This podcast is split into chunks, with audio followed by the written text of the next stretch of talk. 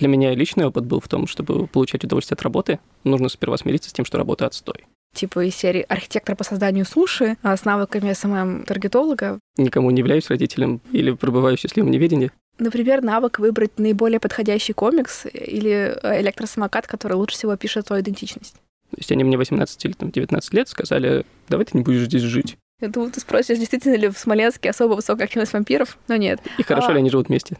Зачем я сегодня буду прикладывать усилия, если есть очередные серии офиса? Если мне скажут инфантильность, я скажу... Джейти. Да.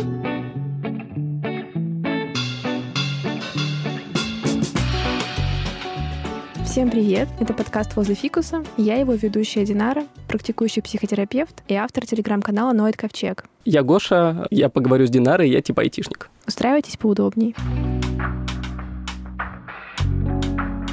Темой нашего первого, как его назвал Гоша, беспилотного выпуска будет инфантилизм, такой родной нам всем и такой актуальный, особенно в последнее время. Сегодня мы хотим поговорить об инфантилизме, как о проблеме, которую мы видим все время вокруг себя, и не всегда признаемся себе в том, что она актуальна и для нас. Сегодня мы хотим разобрать это и на своем примере, и на примере нашей повседневной жизни. Ну и задаться вопросом, такая же это проблема, или это вообще прекрасная преференция, которой мы можем пользоваться в наши типа сытые замечательные времена.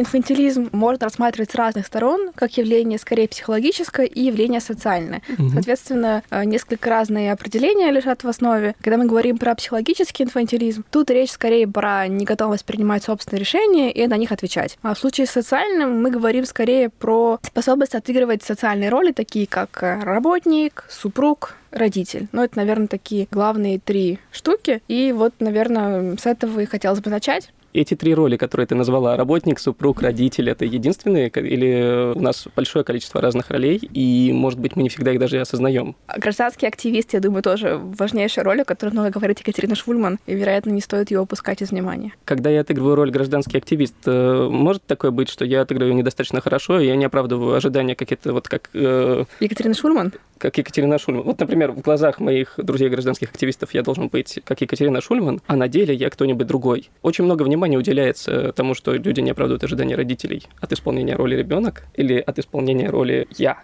то, что родителям не удалось, то должно реализоваться через ребенка. Есть ли какие-то такие ожидания у других гражданских активистов от гражданского активиста меня? Сложный вопрос. Хочется передать слово гражданским активистам. К сожалению, их нет в этой студии. Во всяком случае, точно не на моем стуле.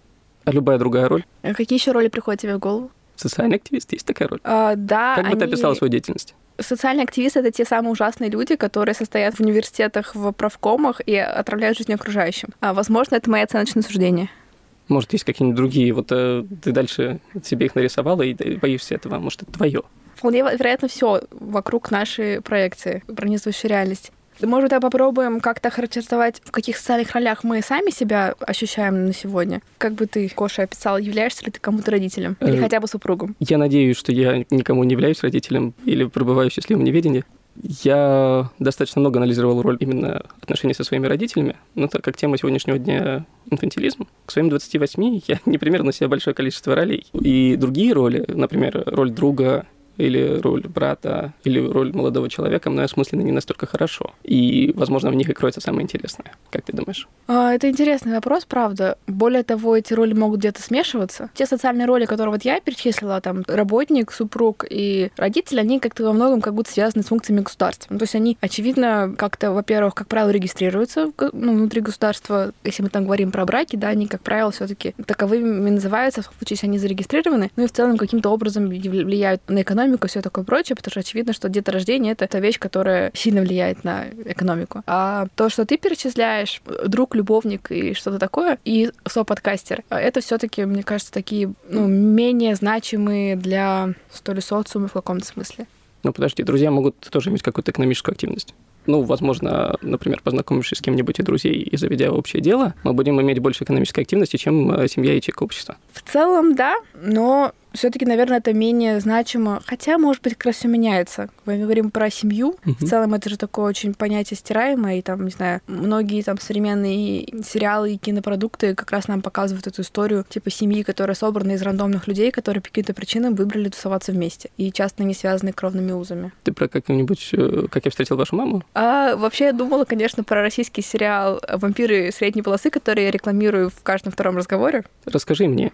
Прекрасный, на мой взгляд, российский сериал, где описывается э, жизнь семейства вампиров э, в Смоленске. Там провинциальный город, прописанный со всей возможной любовью, которая может вообще быть обнаружена. Они там каких-то разных возрастных групп. Соответственно, там представлен студент, э, работники бюджетных организаций, врач, полицейская и пенсионер. И вот они, значит, там связаны какими-то неразрывными узами типа семейными. Вот не то, чтобы они друг от друга в восторге, но они выбирают быть вместе, а, называя себя семьей. И это какая-то, мне кажется, очень э, забавная история. Как бы ты провела проекцию на современное общество или на какую-то компанию людей, которые ты знаешь? Компании людей, которых я знаю, мне бы, наверное, было сложно провести такую параллель, но мне кажется, это какая-то такая немножко там новая история про то, что не обязательно быть друг другу там кровными родственниками, ну, в целом. Вы просто можете быть связаны какими-то общими, не знаю, ценностями и чем-то таким, и поэтому выбирать э, друг друга. И опять же, мне кажется, что в целом... Коммуналкой, каливингом. Да, там, кстати, они живут в коммуналке по сюжету. Вот, да, это может быть обусловлено как потребностью снизить расходы, э, что, вероятно, актуально. А также, возможно, там всякие вот эти концепции, типа, начиная от child-free, заканчивая часто невозможностью э, иметь собственных детей, там, как-то обусловлено биологически. Ну, так и я надеюсь, растущим значением приемных детей в мире. Это уже мои личные фантазии, конечно. А про реальность этой ситуации ты что-нибудь знаешь? Действительно становится больше приемных детей, потому что, А, насколько я знаю, там много разных проблем. Я думаю, ты спросишь, действительно ли в Смоленске особо высокая активность вампиров, но нет. И хорошо А. ли они живут вместе? Ну, насчет реальности приемных детей, честно сказать, наверное, я не очень в этой теме. И, к сожалению, да.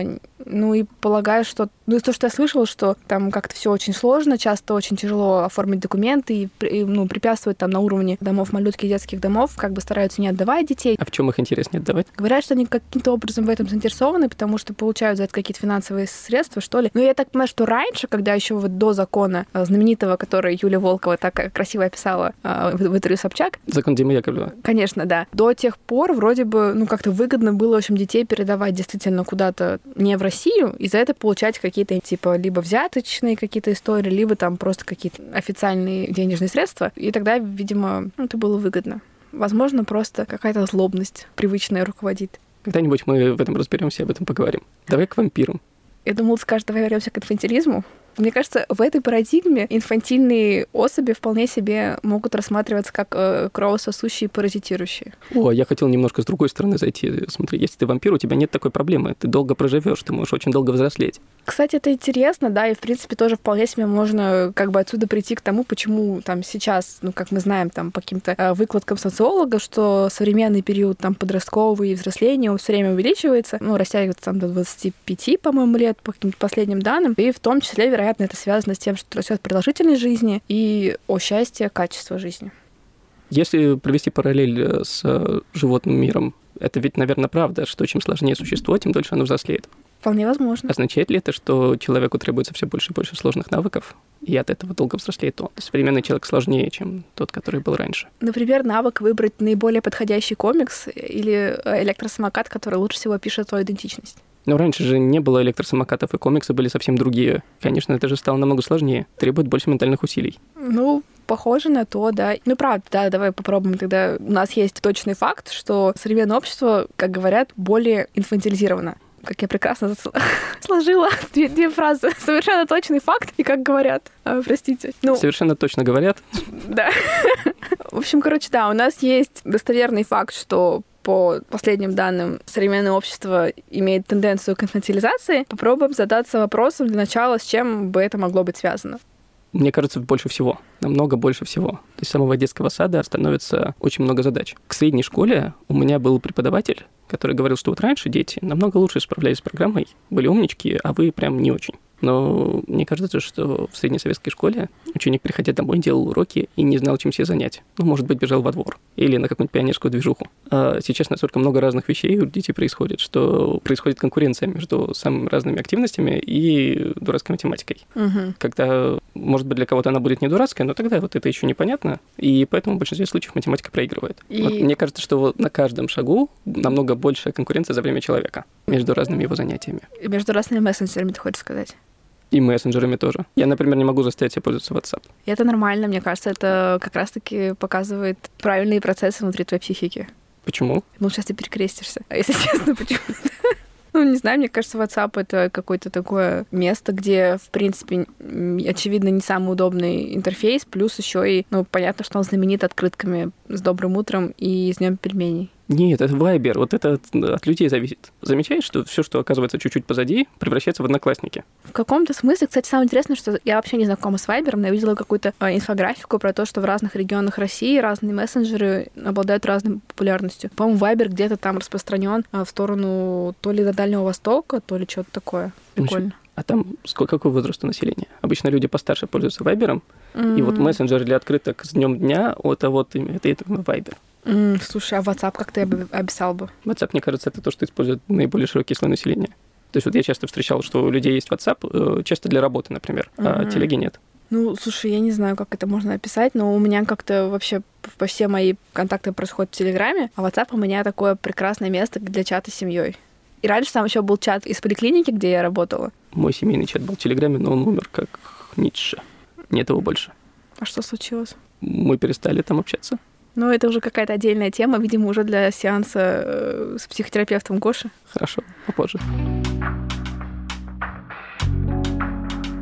Собственно, да, про инфантилизм. Ну, понятно, что, да, как ты сказала, это связано с тем, что э, усложняется человеческая жизнь. еще, ну, мне кажется, что все таки это, как я вижу, такой отчасти признак благоприятной среды, что есть возможность а, безопасно, весело и прекрасно заниматься типа саморазвитием и плескаться в достаточно высоком уровне качества жизни. Ты как раз тоже, как я поняла, судя по тому, что я там немножко поресерчила, эта проблема все таки более актуальна для мегаполисов. Как мы знаем, мегаполисы, как правило, это более высокий уровень жизни в среднем. Ну, в в Российской Федерации это точно так работает. И полагаю, что, наверное, почти у всех есть какие-то так называемые из памяти одноклассницы или что-то такое, которые обретали счастье материнства в 18-19 лет. Они как раз, получается, не инфантильны. Хорошо ли это? Вопрос, наверное, более открытый. Слушай, они не инфантильны в широком смысле или только то- тех вопросов, которые касались ребенка и его воспитания? Это как раз такой, мне кажется, интересный вопрос, да, где мы вот сталкиваемся с тем, что так называемые социальные роли, там, типа материнство, ну, и родительство, да, это как будто бы кажется самая сложная ступенька, ну, Мгм. вообще возможного уровня ответственности, да. Давай я подведу с такой стороны. Вот э, мне кажется довольно большой проблемой, как современному, э, как я себя считаю, человеку, восприятие роли женщины как хранительницы очага, уюта и воспитателя ребенка. А если с этими отношениями что-то пойдет не так, у нее проблемы. Что она будет делать, когда она уже не молодая, и ей вдруг надо жить свою жизнь? Я думаю, что очень многие в этой ситуации теряются и не знают, что делать. А внуки? А если их не будет? А если дети вот такие же саморазвивающиеся и Понятно, что это все, да, по- по-разному может быть устроено, но и в целом, да, наверное, сама по себе идея какая-то хороша диверсификация рисков, где ты распределяешь себя между чуть большим количеством ролей, чем типа одна или две. Э, Здесь, мне кажется, было бы хорошо для всех. Ну, в этом смысле прикольно, когда у тебя этих ролей больше. И, собственно, да, и мы говорили про то, что, мне, кажется, улучшается качество жизни. Там, условно говоря, людям не надо время войны работать на заводе в 13 лет, что, очевидно, ну, хорошо и прекрасно. Вот также, в принципе, есть какая-то возможность пробовать себя чуть более разных местах. Ну и опять же, мне кажется, в каком-то смысле это связано с тем, что сейчас как бы образование, оно, ну, сложно положиться на какое-то образование и думать, что тебе в этом русле, ну, удастся двигаться до конца своей жизни и быть защищенным, потому что мир быстро меняется, профессии там устаревают, все страшно обновляется. Поэтому, соответственно, мне кажется, там ну, молодым людям довольно а, сложно сделать какой-то выбор такой серьезный. И логично, что им хочется его максимально отложить и не брать на себя эту пугающую ответственность. А как понять, ты откладываешь ради чего-то хорошего, ради того, чтобы сделать выбор, или ты занимаешься откладыванием ради откладывания? Потому что вот в общем сам- саморазвитии очень легко утонуть. Как людям с этим разобраться? Сложный вопрос. Вряд ли на него, на него можно найти какой-то конкретный ответ, но, может быть, да, мы здесь скорее пытаемся объяснить, почему так происходит. Может быть, где-то выписать себе самим индульгенцию. Ну и понятно, что да, вот это какая-то история про смену профессии, какое-то пересобрание своей профессии, компиляция из разных своих навыков, типа из серии архитектор по созданию суши, а с навыками SMM-таргетолога. Не знаю, есть ли такое вообще сочетание слов, но, короче, извините. Может быть, навыка нет, но затаргеченные суши есть. Э, безусловно. Как ты представил себе отца, который исполняет только свою отцовскую роль? Есть ли у тебя такой образ в голове? У меня есть, но он не мой. Вот из внушенного это добытчик, который приходит очень поздно, и большая радость для отца или ребенка, что они встречаются на пять минут. У меня в детстве так было, например. Ага. Что вот у меня радость, что я еще не заснул, когда пришел папа. Угу. а самый... папа, я даже не знаю, был ли он рад, но он хорошо притворялся, если не был. Это тот самый э, папа из американских фильмов, который пропускает день рождения своего ребенка за совещание. Да, вот, ну, у мамы не было маргарина, хотя, может, 90-й был. Э, но вот этот вот образ американской семьи у меня был очень близко. Угу. И на бейсбол выходили не так часто, как тебе хотелось бы. Да. В моем случае это было, не знаю, дать порулить машину или что-нибудь такое. Ну, вот какое-то время с отцом она была в большом недостатке и очень высоко ценилась. Угу. Может, потому что я мальчик, я не знаю, как растут девочки в такой семье. Ну и получается, в каком-то смысле то, что ты описываешь, да, ну если как, ну если в это углубляться, то в каком-то смысле можно сказать, что социальная роль работника была доминирующей в жизни твоего папы, и в каком-то смысле роли там отца, ну вот такого, он отчасти был лишен. Я правильно это трактую, или ты немножко не про это говорил? Да, мне кажется, что он какое-то время не знал, как с ней справиться с этой ролью, в смысле, как применить ее к себе. Угу. Он хотел ее исполнять, он старался, но он немножко, мне кажется, ее стеснялся и дистанцировался в то же самое время. Угу. Ну, вообще, какая интересная, конечно, тема вот этого родительства. Ну, это, вероятно, для, конечно, отдельного выпуска. Что-нибудь про то, как вот этот... Ну, не, мне кажется, не так мало вообще лет, десятков лет, даже там в каких-то шведско-скандинавских странах, а, знаменитые шведско-скандинавские страны, где как бы отцы оказываются интегрированы вообще в родительство столь сильно. И как это вообще может повлиять на все, потому что даже там какой-нибудь психоанализ там классический вообще базировался на том, что там условно отец появляется в жизни ребенка типа года в три. Ну, то есть совсем не тот человек, который, э, безусловно, его его принимает и пеленает. Хотя, мне кажется, это не настолько как бы биологическая история, а скорее про то, что когда ты вынужден пеленать ребенка, ты уже становишься для него принимающим, безусловно, потому что а что еще делать? То есть, э, мне кажется, нет такого, что типа там женщины в восторге от того, что дети кричат и умиляются просто по факту того, что дети это дети. Просто у них как бы нет выбора, в том числе как бы ну социально предписано, что у них этого выбора нет. И они постепенно втягиваются. Ну, как типа тамагочи становится тебе э, достаточно ценным и родным, а сейчас, когда родители, ну, отцы тоже часто в это интегрированы, я, например, на примере каких-то там у своих друзей часто наблюдаю, что отцы там вполне себе э, увлечены поиском, сколько новых зубиков появилось, и всякими вот этими практиками. Короче, это, мне кажется, интересно. Надо только попробовать, а дальше, конечно, обязательно втянешься. Ну, это когда вот эта история про то, что, типа, нам нравится делать то, в чем мы хороши, а для того, чтобы стать чем-то хорошим, нужно вложить в это энное количество часов. И когда ты вынужден их вложить, ты как бы уже по факту немножко втягиваешься. У меня знакомый так отвечал на вопрос, как тебе там с тремя детьми, угу. как ты вообще работаешь, как находишь время. Он говорит, знаешь, мы с женой немножко наркоманы. Мы на гормончиках катаемся. А, адреналиновые наркоманы вот эти знаменитые? Я не знаю, как этот гормон выделяется. Вот, но при взаимодействии с детьми... Окситоцин, наверное. Я полагаю, что речь про окситоцин. Он говорит, что это очень хорошо чувствуется, и именно таким образом ты спишь мало часов, и после этого еще живешь. Mm, там еще, наверное, адреналин, конечно, тоже, наверное, какой-то взвесью mm-hmm. покрывает все это, это интересно. Стоп, мы договорились не пропагандировать наркотики. Ну, окситоцин это нормально, тем более материнский капитал, в общем, это все в интересах правильных.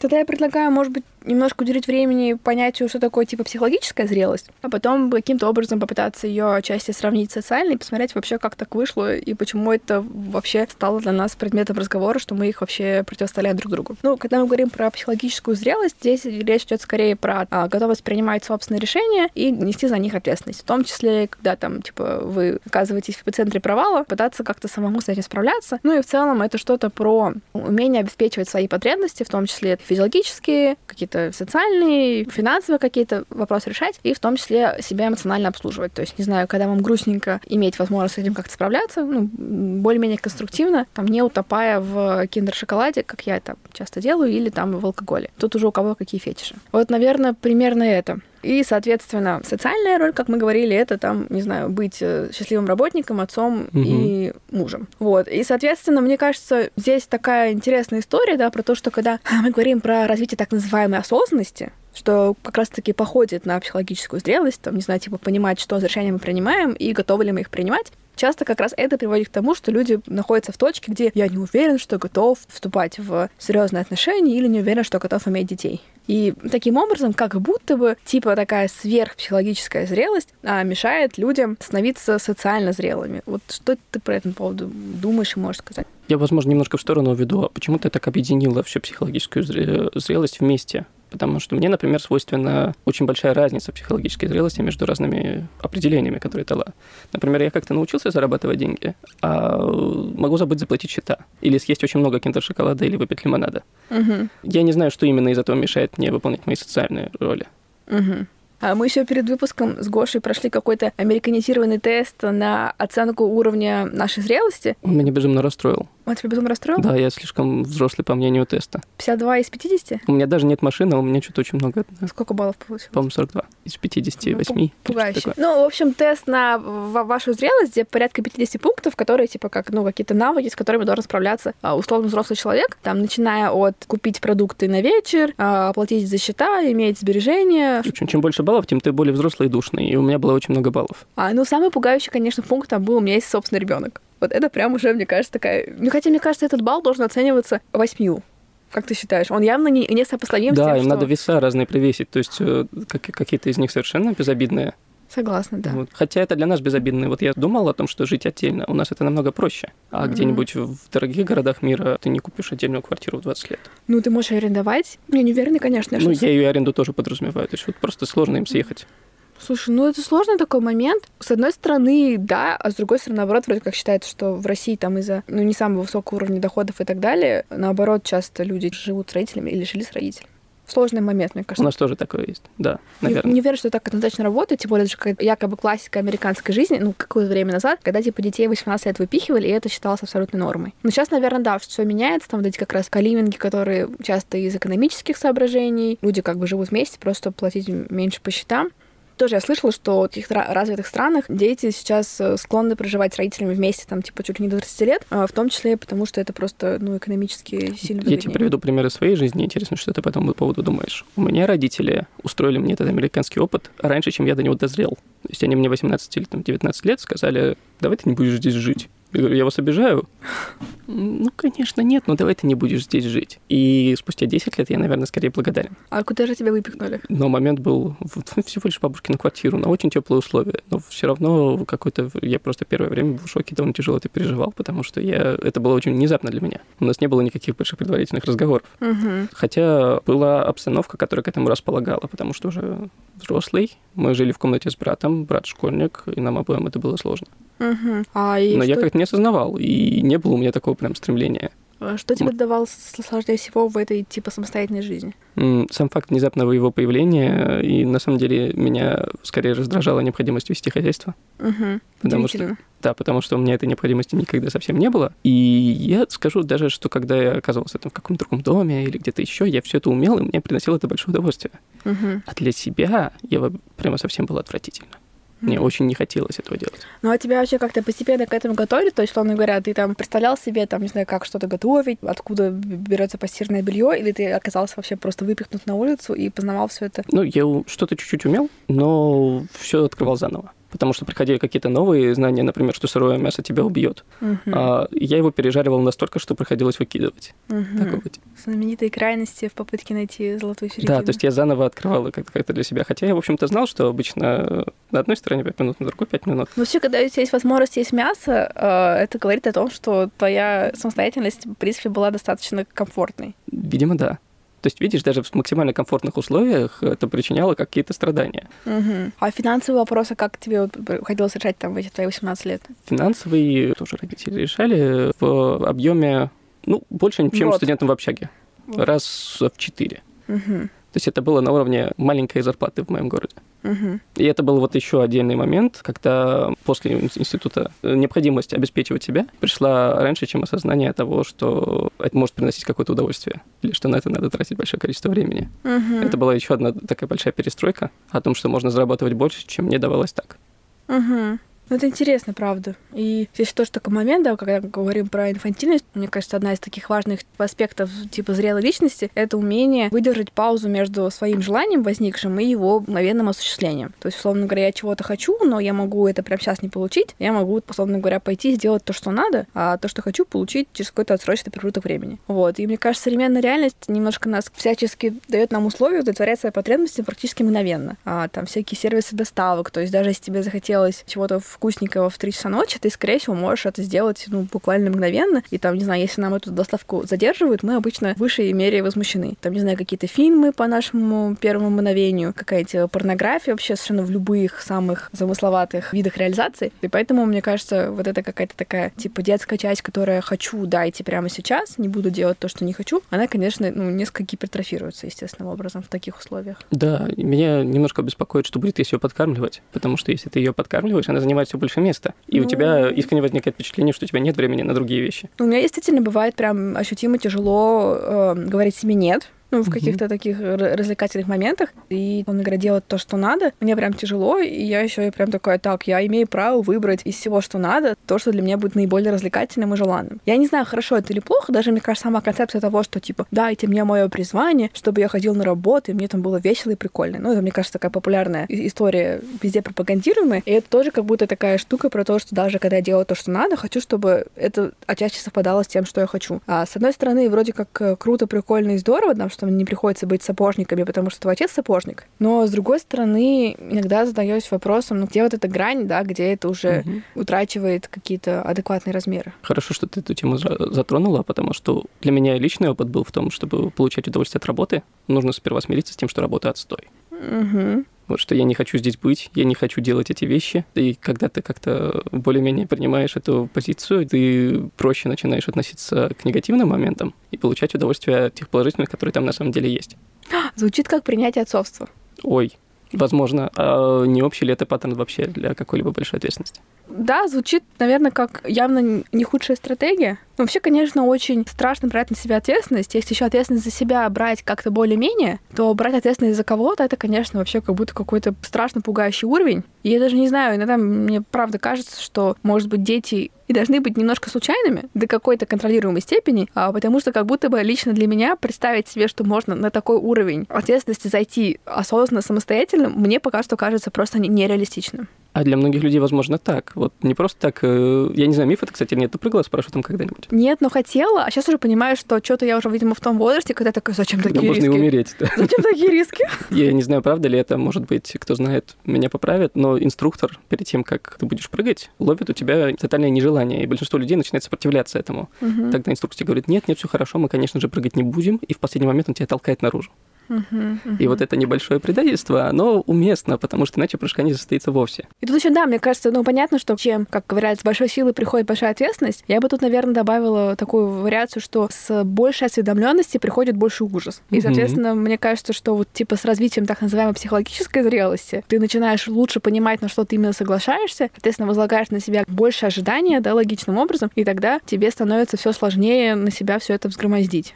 Да, причем, к сожалению, вещи, которые, может быть, напрямую не связаны между собой, они также на этой чаше весов лежат грузом э, против принятия какой-либо ответственности какого-то действия. То есть как я могу сегодня утром, например, пойти и сделать кашу, когда сейчас, не знаю, антибиотики перестанут работать, начнется война, mm-hmm. и что-нибудь еще ужасное произойдет, это мешает мне сделать кашу, почистить зубы. Ты еще забыл про чипирование. Это потому что не боюсь чипирования. Если бы я боялся чипирования, то это тоже бы меня останавливало от того, чтобы почистить зубы. Чувство лени, оно такое, мне кажется, крайне живучее когда можно что-то не делать, ну, как это, сохранение энергии, видимо, да, mm-hmm. ну, любое существо радостно пытается этого не делать. И становиться жирными котиками. Ну, вот прям до состояния оцепенения. Ну, у меня, я, наверное, бывало такое, что действительно я там под вечер, когда мне надо делать дела, почитаю каких-то новостей про то, что, кажется, мир катится в бездну, и такая, «А, ну, собственно, очень грустно, не буду ничего делать, и очень рада найти себе такое прекрасное объяснение, что если завтра, по моим э, прикидкам, после анализа новостей, Вселенная все равно схлопнется, то mm-hmm. зачем я сегодня буду прикладывать усилия, если есть очередные серии офиса? Ты говоришь принять решение, оно ведь неосознанное совершенно. Решение проделать или не делать? Проделать или не делать. Ну, То есть, в момент, когда принимаешь решение не делать, оно происходит вот именно по каким-то механизмам более сильным, чем то, что доходит до осознанности сознания. Ну, мне кажется, тоже, наверное, отчасти навык. Возможно, я тут себе, э, как-то сказать, себя обманываю, но мне кажется, до какой-то mm-hmm. степени мы можем в большей мере осознавать, там, не знаю, какие-то свои преимущества и недостатки от любого решения. Mm-hmm. Потому что, ну, типа, та же самая выученная беспомощность, мне кажется, при определенных усилиях можно вполне себя осознать, почему человек это для себя выбирает, какие в этом находит преимущества, соответственно, что он при этом теряет, и тогда можно как-то это решение для себя пересмотреть. Но все равно для этого нужно прикладывать какие-то сознательные усилия, включать в волевую сферу. Кстати, да, тоже развитие вот этой так называемой эмоционально-волевой сферы — это есть один из важных критериев зрелости. Склонна ли ты верить в теорию, что количество волевых усилий, которые у тебя есть в день, ограничено? Что это ограниченный ресурс? Отчасти, наверное, да. Ну, то есть я, я как раз читала какую-то более-менее приятную науч-поп на тему силы воли. Там как раз рассматривал, что это более сложная история, что это отчасти напоминает мышцу. В каком-то смысле mm-hmm. этот навык, типа, можно раскачивать. До какой-то степени это исчерпаемо. Но я, наверное, тут, знаешь, как бы, может быть, рассуждала бы, говоря, типа, о приоритетах. В любом случае, когда у вас есть какой-то ресурс, и мы его куда-то расходуем, мне кажется, система приоритетов, она работает. Все равно, когда у нас там, типа, есть шесть задач, и нужно какие-то приложить усилия, в любом случае э, мы как-то для себя распределим, для чего нам это делать важнее. То есть, наверное, если мы, типа, очень сильно пахнемся на работе, прийти домой потом, еще дома, делать какие-то супер неприятные вещи, ну, наверное, будет объективно сложнее. Я что, собственно, хотел спросить, стоит ли бороться каждый раз желанием прокрастинировать, или лучше не тратить свою волю на то, чтобы прерывать какие-то минутные вещи, например, проверить соцсети. Потому Это... что многие люди, возможно, не до конца искренне, но я за собой тоже такое замечал. В случае, если давать себе отвлекаться на какую-то ерунду, ты делаешь больше дел в течение дня чем если не давать отвлекаться. Я думаю, что это, наверное, какой-то индивидуальный и более сложный момент из серии про то, что когда мы постоянно отвлекаемся на всякие соцсети в режиме там нон-стоп, а это, как правило, сложно сделать фиксированным, обычно это либо никак, либо в режиме нон-стоп. Обычно какой-то уровень концентрации не очень высокий, и мне кажется, не так легко что-то делать, погружаться в поток и так далее. С другой стороны, я знаю предельно мало людей, которые действительно не отвлекаются на соцсети. Ну, из того, что я слышала там про какой-то вот такой типа прокрастинацию отдых, якобы лучше, что можно сделать, это заранее его запланировать. Там я с двух до трех вот просто тусуюсь в соцсетях и смотрю сериалы. О, это чудесная вещь. Мы тут недавно, ты, наверное, об этом знаешь, э, пробовали каливинг, когда мы с некоторыми удаленщиками выбрали загородный дом и там пытались работать. Дачный коворкинг. Первые дни э, я, как человек, который сидел рядом с кухней, я делал очень мало, потому что люди асинхронно выходили на кухню и начинали разговаривать со мной разговоры. Угу. Я пил много чая, я, сидел, я по ходу заправлял печку, потому что было холодно, там гладил собаку, делал все что угодно, только не работал. А чудо случилось, когда мы стали планировать отдых. Угу. Когда мы так вот сейчас отсюда и до обеда, или там до мороженого, до чего-то еще. Придумывали себе какие-то абстрактные цели.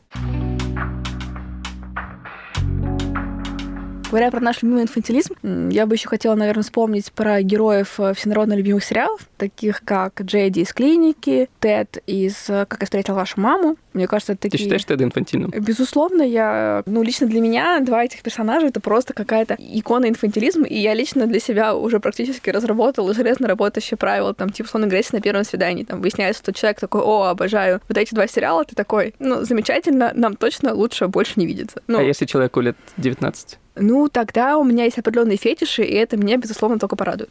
Ну, то есть, как тебе кажется, эти персонажи инфантильные или все же нет? Мне кажется, они одновременно инфантильны, но у них есть много атрибутов взрослого человека, которые не свойственны инфантильным людям. Например? Они делают какое-то серьезное дело. Угу. У них у каждого есть какая-то серьезная работа. Их любят серьезные взрослые люди, любят иметь с ними дело в работе, и их любят девушки. Тебе кажется, что любовь девушек — это признак не инфантильности? Опять же, мне кажется, что если человеку не 18 лет, то с этим становится сложнее. Ну, здесь еще, мне кажется, какие-то особенности... Ну, я, может, тут не права, но мне кажется, имеет, так сказать, особенности российской культуры, в которой до какой-то степени часто есть такая история про то, что девочкам вменяется чуть больше ответственности часто. И они берут ответственность за человека тоже. Да, и это такая тоже какая-то не самая здоровая крайность, когда mm-hmm. ты эту ответственность берешь на себя целиком. В этом тоже понятно, что много, так называемой, выгоды, да, потому что ты как бы контролируешь и, ну, как бы не ходишь на компромиссы, потому что по факту ты все свои решения продавливаешь, ну, неважно как, там, через а, манипуляции, истерики или прямое давление, но тем не менее. Но здесь, конечно, всегда понимать, что у всего есть какие-то разные грани. Ты говорил про атрибуты взрослости. Окей, атрибуты инфантилизма какие ты в них можешь наблюдать? Мне кажется, те вещи, которые их беспокоят, они немножко упрощенно детские. Например? Так, нет, ну, у меня тут нет предварительной подготовки, я не помню сериала. Ну, попробуй это я, как бы, ну, вот, ага. не знаю, что мне в них видится. У меня есть образ в голове, Он Ага. довольно четко. Вот э, если мне скажут инфантильность, я скажу... Джейди. Да, да, это Джейди. Ну, здесь, мне кажется, что одно из главных инфантильных проявлений, которых я вижу там за этими героями, ну, Мгм. честно сказать, с этим я меньше знакома, там я остановилась, по-моему, на одном сезоне. Ну, в случае с Джейди я смотрела там все и неоднократно, а это, ну, мне кажется, некая такая неспособность э, брать на себя ответственность за какие были реш- решения именно внутри отношений. Наверное, романтические в большей степени, потому что обычно уделяется больше внимания. И, ну, это первое. И второе, в принципе, наверное, какой-то поиск чего-то такого супер идеалистического, фантазийного. Это все тоже, мне кажется, немножко признаки не совсем зрелого. Поиски всяких тех самых девушек и так далее. Как звали девушку Терка? Карла. По-моему, они очень по-взрослому обсуждали, когда Джейди случайно поцеловал Карлу.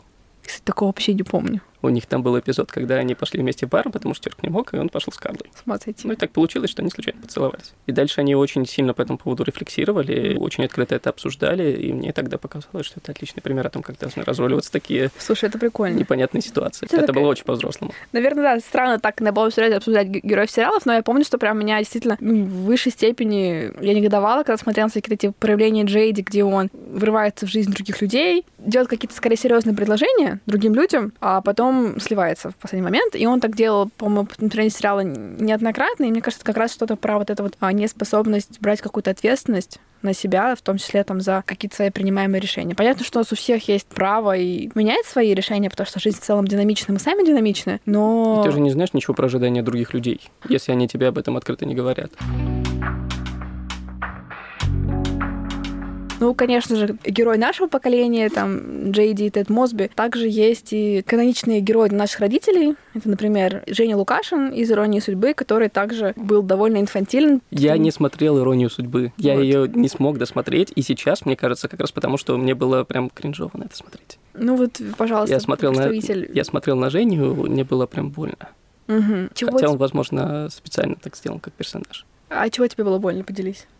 Мне казалось, что ну, это было достаточно безответственным историей из, из бани с Питером. Я, к сожалению, даже слишком плохо это помню. Но это еще ничего, как бы это можно там такое, знаешь, мальчишник в Вегасе, да. Но помню по сюжету там он, во-первых, все вот эти атрибуты, что ему там 35 плюс, он точно проживает вместе с мамой. Кажется, она сильно влияет на принимаемые им решения. Также у него какая-то есть предполагаемая невеста. Тоже вроде, как я помню, достаточно авторитарная. Ну и вот он, да, он Мгм. в рамках эскапизма напивается с друзьями в бане и отправляется вот в эти свои романтические приключения. Ну и тоже ведет себя достаточно инфантильно на протяжении всего сюжета. Вот не зря я переживал, что я плохо это помню, потому что я бы такой эскапизм очень одобрил. Одобрил? Да, Ну вот, так мы и живем. очень не люблю излишнюю правильность. Подчеркнутую правильность. Я таким людям не доверяю. Что ты думаешь про явление кидалтов? А, Мне пришлось гуглить, что это такое. Потом я вспомнил, что я видел про это шутки. Угу. Мне кажется, что это вполне естественная ситуация, когда у человека нет необходимости заниматься чем-то, кроме того, к чему они привыкли. У них не было бы с этим проблем, у них не было таких вызовов. В американской традиционной культуре это чаще всего молодой человек, который сидит в подвале до 30, э, в обнимку с видеоприставкой, там с попкорном, чем-то еще. То есть у него, пока у него здоровье не откажет, у него нет не- необходимости приходить с чипсов на что-то еще. Пока эти чипсы приносят, у него нет смысла подниматься наверх. Угу. И и дальше день за днем проходит, удовольствие такой жизни, может быть, уже и уменьшается, а понимание, что с этим делать, нет, потому что нет соответствующих опытов. То, что не понравилось в подростковом возрасте, не значит, что тебе это в мир снаружи не понравится сейчас. Я для себя много раз такое открывал, что у меня очень сильно изменилось отношение к какой-то активности, которая мне раньше не нравилась. И наоборот. Маслины? Оливки? Это не про... забавно, но это не про еду. Ну ладно, мы, мы не будем... э, Я, наверное, я просто оливки сразу любил. А, слушай, какая у тебя зрелость эмоциональная была сразу. Интересно, правда, да. И почему-то я, когда представился кидал, то мне, наверное, такой скорее больше образ такого, типа, успешного офисного работника на электросамокате. Я вчера ездил на электросамокате. Надеюсь, их уже запретят в Санкт-Петербурге навсегда. О, давай про это поспорим. Вот я такой человек. А, Пешеходам мешает, да? Да, я считаю, что этот мир создан для пешеходов, в интересах пешеходов и силами пешеходов. Как взрослому человеку понять, что он в чем-то еще не взрослый, что он сформировался не полностью? И надо ли это делать? Ну, если есть интерес к этому вопросу, то действительно, почему бы не заняться неким самоисследованием? Ну, вообще, как мы уже сказали, да, какая-то способность принимать свои решения, за них отвечать, это такая очень важная штука. Ну, в идеале, конечно, финансовая независимость — это там один из, мне кажется, важнейших вообще способов понять, что ты уже там взрослый, и, наверное, ну, некая физическая сепарация, типа, от родителей тоже, ну, наверное, важная штука. Ну, не то, что мы тут хотим заниматься шеймингом тех, кто живет с родителями, понятно, что там, каждый принимает решение отношения по своим там причинам, но в целом, когда ты живешь с родителями, логичным образом сложно перестраиваться с предыдущей роли на новую, потому что вы там привыкли жить таким образом, и ни с того ни с сего вам начать заниматься реорганизацией кухонных полочек, ну, объективно будет гораздо сложнее в семье с родителями, да, чем это делать на своей там какой-то собственной съемной кухне. Или даже на кухне с друзьями, где все таки у вас более-менее равные будут права. Не зависит ли это от роли, которую ты имеешь вот э, с людьми, с, неважно, с кем ты живешь, с родителями или с вампирами? Mm-hmm. Очень часто бывает, что один человек берет на себя какую-то роль, то есть возникает какая-то проблема, и всегда, например, решаешь ты. А я сижу и смотрю на это, и как-то все само решается, и у меня нет причины брать на себя эту роль. А с другим человеком, например, эту роль выполняю я. Угу. И в любой паре людей по каким-то вопросам так получается, что кто-то берет на себя ответственность. И это, естественно, удобно обоим. Ну, звучит отчасти здраво, но тут э, мне кажется, что, условно говоря, кто более упертый будет ничего не делать, Звучит немножко как игра на тему, э, чья выученная беспомощность окажется более железобетонной, а выдержка да, сильнее. Да, Ну, ну это... вот когда происходит какое-то безобразие, я очень часто замечаю, что большинство людей ждут до последнего, пока не выдержит кто-нибудь другой. Ну, это... И у меня у самого есть какие-то пределы, после которых я не выдерживаю, начинаю что-то с этим делать. И у других людей все вопрос чувствительности, толстокожести. Ну, причем ты тоже такая, мне кажется, важно понимать, что, типа, любые крайности — это несколько тревожно, то есть, говоря, когда вы пытаетесь спасать всех вокруг окружающих, да, то самое время гуглить, что такое треугольник Кармана. И думать, насколько вам с этим комфортно жить. Я там про всякое спасательство, созависимость и так далее. И причинение добра в особо тяжких размерах. А история про то, что отчасти это же, как мне кажется, такое манипулятивное ожидание, пока другой возьмет и не сделает. Тут, мне кажется, важно помнить, да, что когда мы говорим про ответственность, она часто по разным причинам представляется чем-то таким склизким, неприятным и тем, что хочется поскорее себя сбросить. Но мне кажется, правда, важно понимать, что с ответственностью об руку обычно идет свобода, и когда мы кому-то передаем ответственность, даже, как нам кажется, какие-то неприятные вещи, которые, не знаю, бытовые, рутинные, дурацкие, будь то оплачивание счетов, э, списывание там каких-то коммунальных штук и что там считается общепризнанно неприятными штуками, вместе с этим мы отдаем часть какой-то своей свободы в этой жизни родителям, партнерам, соседям, друзьям. Это какое-то такое э, микрокредитование, которое происходит по мелочам там каждый день, но в конечном итоге оно может накапливаться в такие весьма ощутимые долги перед какими-то другими людьми, и этот факт довольно сложно в итоге исторгнуть из своей жизни и вообще из системы ваших отношений. Как происходит начисление этого долга? Ведь обычно человек не просит ничего взамен. А, Или возврата какого-то. Ну, во-первых, на словах обычно нет. Но mm-hmm. есть, во-первых, ожидания, которые начисляются вообще молниеносно. Ну и опять же, в какой-то момент там другой человек может э, перестать хотеть вам в этом помогать, и это обычно э, будет вызывать у вас э, шок Э, непринятие и все такое. Ну, тоже, мне кажется, это какая-то такая одна из важных штук по формированию взрослости, когда вам нужно сделать что-то неприятное, э, и вам очень хочется на кого-то спихнуть, э, может попытаться все-таки это как-то самостоятельно освоить. Но здесь, мне кажется, тоже какая-то такая важная грань, то есть вы такой взрослый, что вы скидываете это на аутсорс, потому что, типа, можете себе позволить, и свои приоритеты распределяете таким образом, что, не знаю, вам проще нанять кого-то, кто занимается вашими налогами, конечно, я говорю совершенно американским, американским языком американской реальности. Пока что. Да-да-да. Ну или, типа, не знаю, моет ваши окна и, возможно, даже помогает там вам выбрать одежду для собеседований. А, или же вы об этом просите своего партнера, друзей и так далее, в части, возможно, даже проигрывая сценарий бытового, бытовой инвалидности, что, конечно же, ну, лично мне точно сложно не осуждать. Даже если это, типа, добровольно, якобы добровольно для всех сторон. Это первая мысль. А вторая мысль, ну, почему люди часто боятся ответственности, да, потому что, естественно, им страшно каким-то образом провалиться. Здесь, мне кажется, тоже это какой-то один из важнейших аспектов формирования личности, это а, наступать на собственные грабли и каким-то образом с этим справляться. Справляться эмоционально, справляться, предпринимая какие-то усилия, и, опять же, получая вот этот опыт того, что да, ты можешь облажаться, тебя не убивает, а ты вполне себе можешь из этого самостоятельно выбраться, и, возможно, даже какие-то обрести на этом пути классные штуки для себя. Удивительно, насколько простые вещи бывает, блокируется таким образом. Например? Например, разговор с незнакомым человеком. Лет в 6-7 меня это абсолютно стопорило. Угу. То есть необходимость пойти к соседям и о чем-то попросить, она была чем-то совершенно неподъемным. При том, что, как выяснилось, а, в решении всяких межчеловеческих конфликтов я довольно хорош. Угу. То есть я с детского сада ни с кем всерьез не дрался, и редко с кем-то спорю. Успешный медиатор. И у меня искренне да, недоумение, как вообще у людей могут возникать конфликты или недопонимания на ровном месте. Угу. Они регулярно происходят. И тем не менее, когда мне нужно было, там, я не знаю, закинуть куда-нибудь мячик кому-нибудь в огород, вот на эти переговоры я ходить не хотел. Мгм. А когда попробовал, понял, что они мне очень нравятся. Что это? И эти грабли, мне потребовалось наступать на них очень много раз, перед тем, как я перестал тормозить перед принятием этого решения. Что мне сейчас надо пойти и решать вопрос. Потому что проходит несколько лет, возникает снова такая ситуация, и я снова торможу.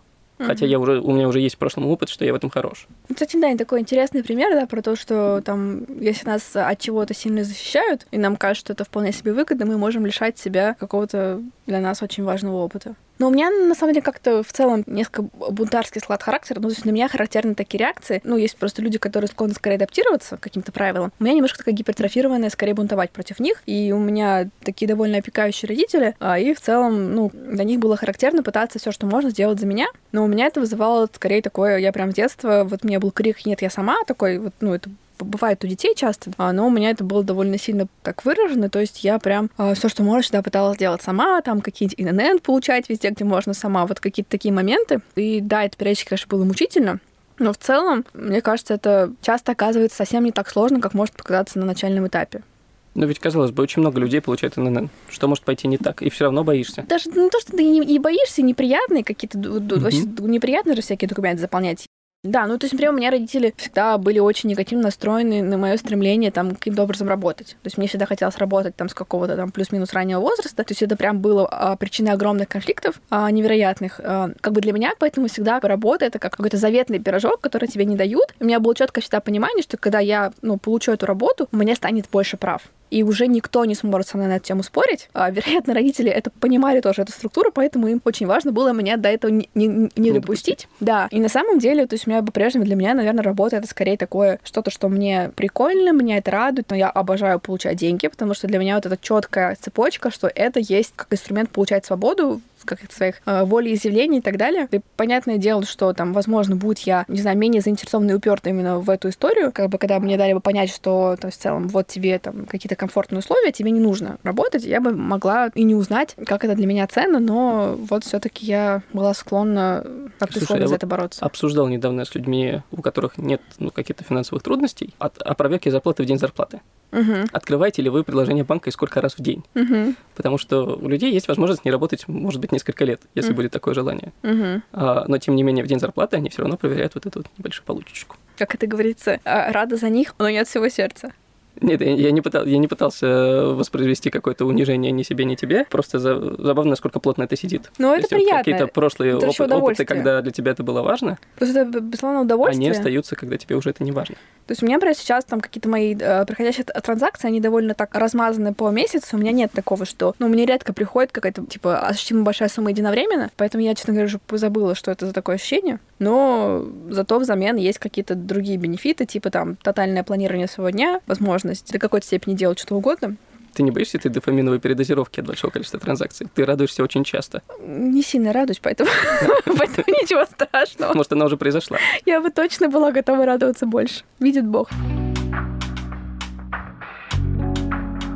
Ни к чему конкретному не пришли, и выбор остается только за каждым из нас. Хотим ли мы носить футболки и с какими именно супергероями, кататься на электросамокате или уважать чувства пешеходов. И в конечном итоге только мы выбираем, какой процент ответственности, а вместе с ней и свободы а, мы хотим на себя взвалить. Арендовывай электросамокат. Безусловно. Уходишь пешком. Или приобретая его в полную собственность.